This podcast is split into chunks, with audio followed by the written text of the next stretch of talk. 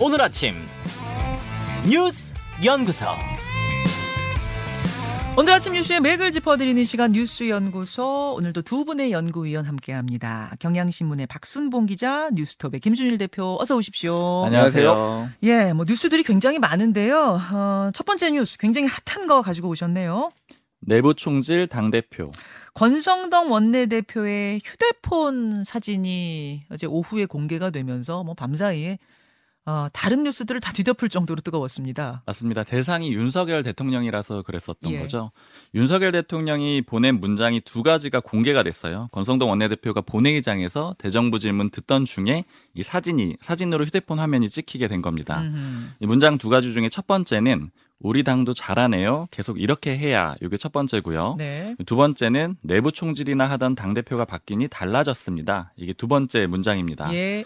내부 총질한다라는 건 이준석 대표 얘기를 하는 거고요. 또 당 대표가 바뀌었다라는 거는 직무대행 체제로 전환된 걸 얘기를 하는 거죠. 음. 권성동 원내대표가 한 15분쯤 뒤에 답장을 했는데 대통령님의 뜻을 잘 받들어 당정이 하나 되는 모습을 보이겠습니다. 이렇게 답을 했습니다. 네. 어제 이거 보도 나올 때 또 때마침 국민의힘 사람이랑 같이 있어가지고 이 보도를 같이 봤는데 아, 박 기자가요? 네. 예, 예. 윤핵관은 맞는데 친구는 아니네 이렇게 표현을 하더라고요. 그게 무슨 말이에요? 네, 권성동 원내대표가 아주 좀 경어를 쓰고 있잖아요. 아, 그러니까 깍듯하게. 네, 예전에 강릉에서 이제 만났던 친구라고 했었는데 친구는 아닌데 다만 그럼에도 불구하고 여러 차례 연락을 하루에도 주고받는 걸로 봐서는 예. 윤핵관은 맞다 이렇게 표현을 했습니다. 그리고 저 체리 이모티콘 보세요. 저 이모티콘은 아무한테나 쓰는 거 아니거든요. 맞습니다. 사실 이게 대통령의 이모티콘 문자를 본다라는 게 굉장히 이례적인 상황인 것저 같아요. 체리 이모티콘은 지금 그 대통령이 쓴 거죠? 권, 권 원내대표가 쓴 게 아니고. 맞습니다. 윤석열 예. 대통령이 쓴 겁니다. 음, 음. 이렇게 문자가 공개된 다음에 권성동 원내대표 페이스북에다가 입장문을 냈어요. 일단은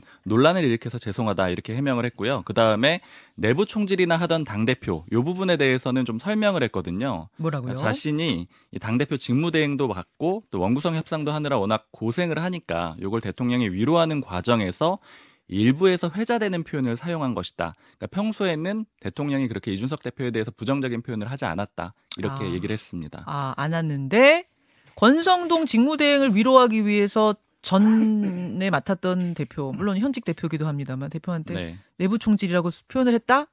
그래서 바로 연결이 바로 되는 해명은 아닙니다만 네. 여하튼 권 원내대표는 그렇게 직무대행은 그렇게 해석을 했어요. 대통령실은 별도 입장은 안 냈고요. 예. 이준석 대표도 아직까지는 글을 올리진 않았습니다. 이준석 대표가 그 후에 페북에 올린 거 보니까 지금 울릉도에 있다면서요. 네. 울릉도에 있는 뭐 샘물 그 규제 이런 거 풀어야 한다. 정책적인 거 냈더라고요. 네. 못 들은 척. 맞습니다. 일부러 안 낸 거죠, 현재까지는. 그렇게 봐야 되죠.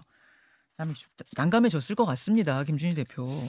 일단 윤석열 대통령이 후보 시절부터 이준석 대표랑 사사건건 부딪혔고 예. 그리고 그 부정적인 감정을 가지고 있다라는 거는 화해는 했지만은 여러 차례 이제 전해졌어요. 이래저래 저도 이제 들은 거는 있는데 다 말씀드릴 수는 없고 음. 그래서 이게 지금 미묘한 파장을 불러일으키고 있습니다. 최근에 이준석 대표 징계와 관련해서 여러 가지 보도들이 나오고 있거든요. JTBC가 이거를 지금 집중적으로 파고 있는데 예.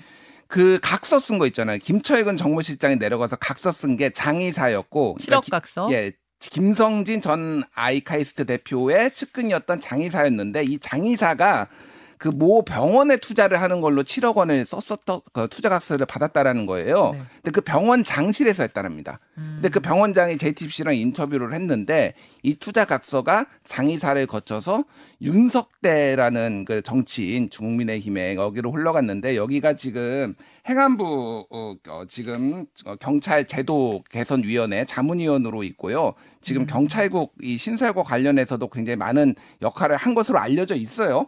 윤석대가 또뭐 소위 말하는 요 윤핵관의 한 명하고 매우 가까워서 거기로 갔다. 라는 게 이제 뭐 보도의 요지예요. 어, 7억 각서 그렇게 흘러서 들어간 것이다. 그게 뭐 이를테면은 지난번에 윤석열 안철수 대선 단일 후보 뭐 예. 이거에 이제 이용이 됐고 됐다. 뭐 기타 등등해서 사실상 윤석열 대통령이 어느 정도 이거 관여한 거 아니야? 이런 뭐 정황적인 뭐 이런 부분들이 이제 막 나오기 시작하는 거예요. 거기에다가 지금 최근에 그 김성진 아이카이스트 대표는 지금 뭐 구속 중인 그러니까 수감 중이죠. 수감 중이거든요. 지금 사기 수백억 대 사기 혐의로. 예. 근데 변호사를 바꿨어요. 담당 변호. 원래는 예. 김소연 변호사였는데 갑자기 지금 그 건희사랑의 그 카- 팬카페 대표죠.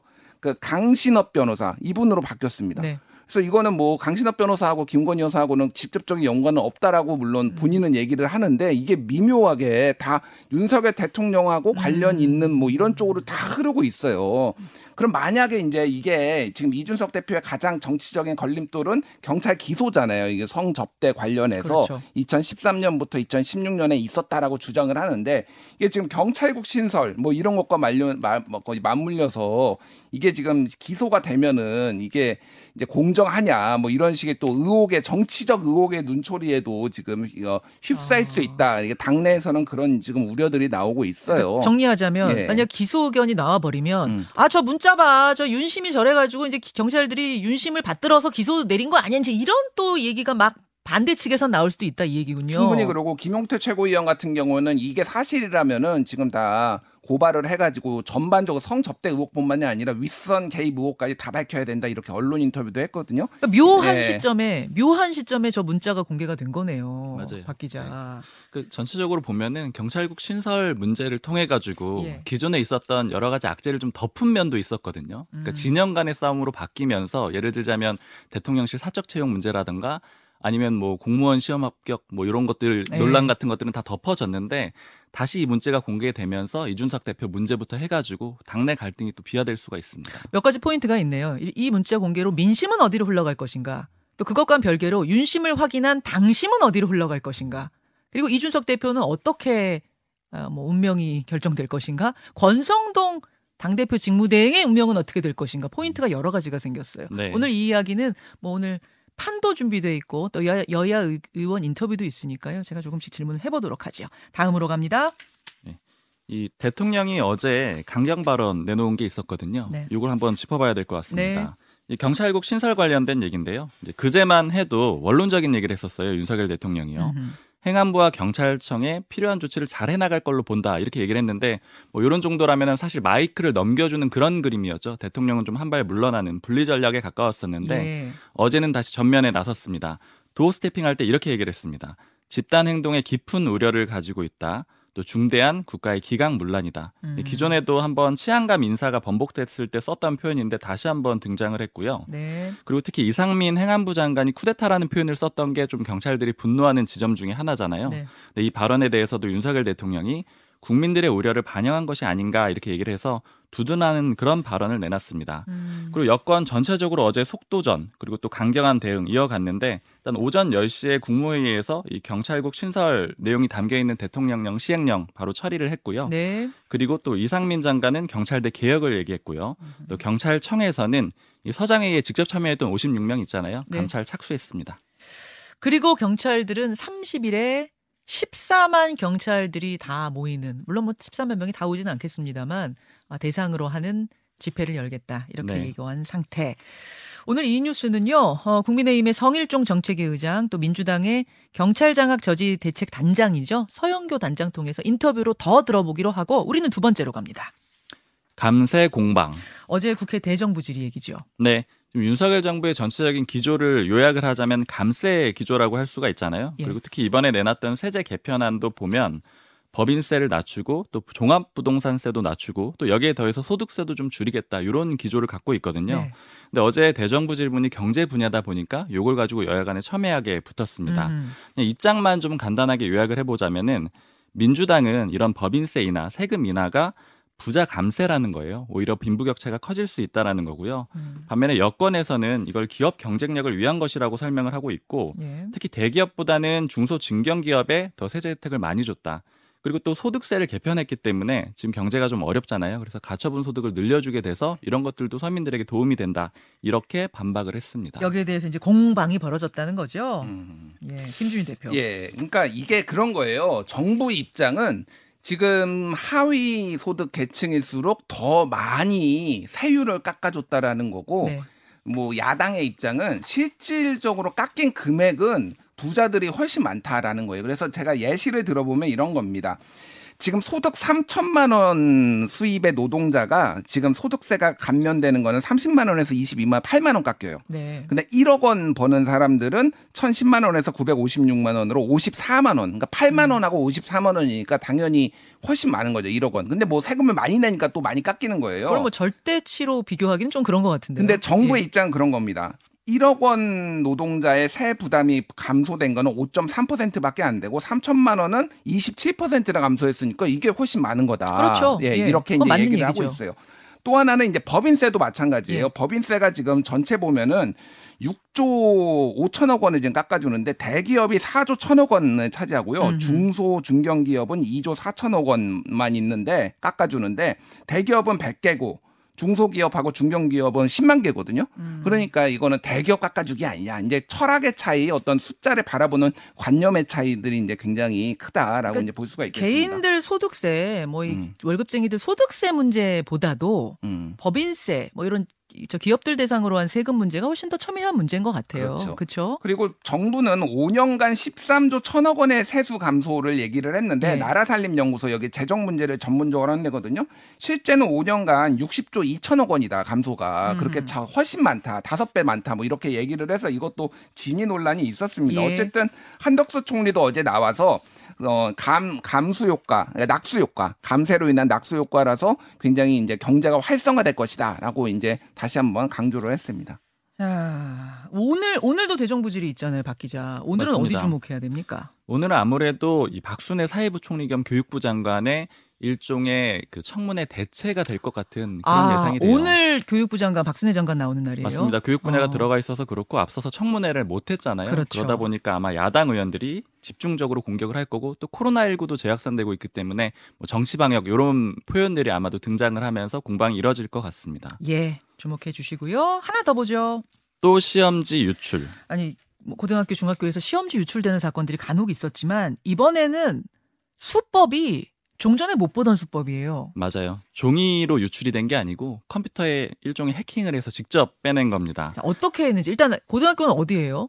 광주 대동고에서 있었던 일이고요. 예. 지난 11일부터 13일까지 기말고사가 있었거든요. 네. 이 기말고사를 앞두고 학생 두 명이 일단은 이 난관을 타고 열려 있는 창문으로 들어가서 교무실에 들어갑니다. 교무실 위치가 4층이었어요. 난간을 타고 올라갔어요. 네, 그리고 창문이 열려 있는 곳을 미리 확인을 한 거죠. 예. 그런 다음에 교사의 노트북에 USB를 연결을 해서 악성 코드를 한번 심어요. 근데 이 악성 코드가 어떤 거냐면 예. 화면을 일정 시간마다 캡처를 하는 겁니다.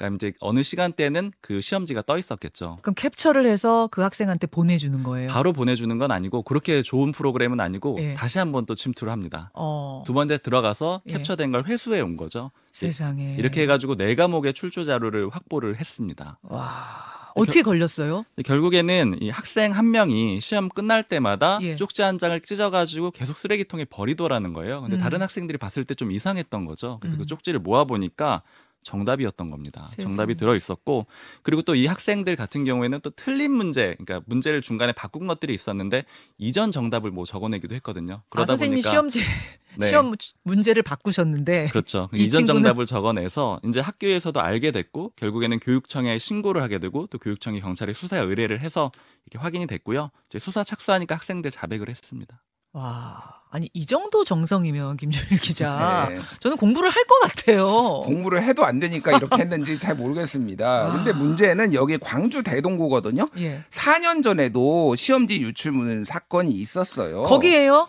예. 있었던 예, 곳이에요. 예. 2018년에 고3 전, 전 과목 시험 문제가 유출이 됐는데 음. 행정실장하고 학부모가 짜고서 했, 했었던 거거든요. 그래서 그때 당시에 어 2심에서 각각 징역 1년 6개월을 받았어요. 근데 어. 문제는 그때 예. 당시에 이제 시교육청에서 예. 당시에 책임이 있던 교장, 교감, 연구부장 등을 강하게 징계하라고 했는데 그 시교육청이 요구한 만큼 징계를 안 했다고 합니다. 음. 그래서 지금 당시의 교감이 현재 교장이래요. 그리고 아하. 그러니까 이게 제대로 이제 관리 감독이 안 됐다, 손방망이 처벌이 이런 일을 나왔다 이런 이제 얘기가 나오는 거죠. 예, 그래서 예. 2018년에 숙명여고 시험지 유출 그때 예. 있었잖아요. 그때도 교육부가 발표를 했는데 당시 4년간 그러니까 2014년부터 18년이겠죠.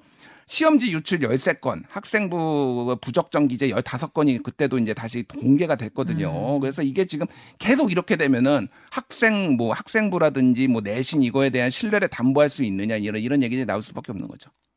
이거는 뭐 학교가 너무 허술했다라고 하기도 애매하네요. 네. 이건 난간을 타고 가서 거기다가 뭘 심었을 거라고 선생님들이 상상이나 하셨겠습니까? 맞습니다. 악성 코드도 또 직접 제작했다고 하니까 좀 그 노력으로 공부를 더 하면 어땠을까 아. 싶기도 합니다. 제 얘기가 그 얘기예요. 박 기자, 김 기자 수고하셨습니다. 감사합니다. 김현정의 뉴스쇼는 시청자 여러분의 참여를 기다립니다. 구독과 좋아요, 댓글 잊지 않으셨죠?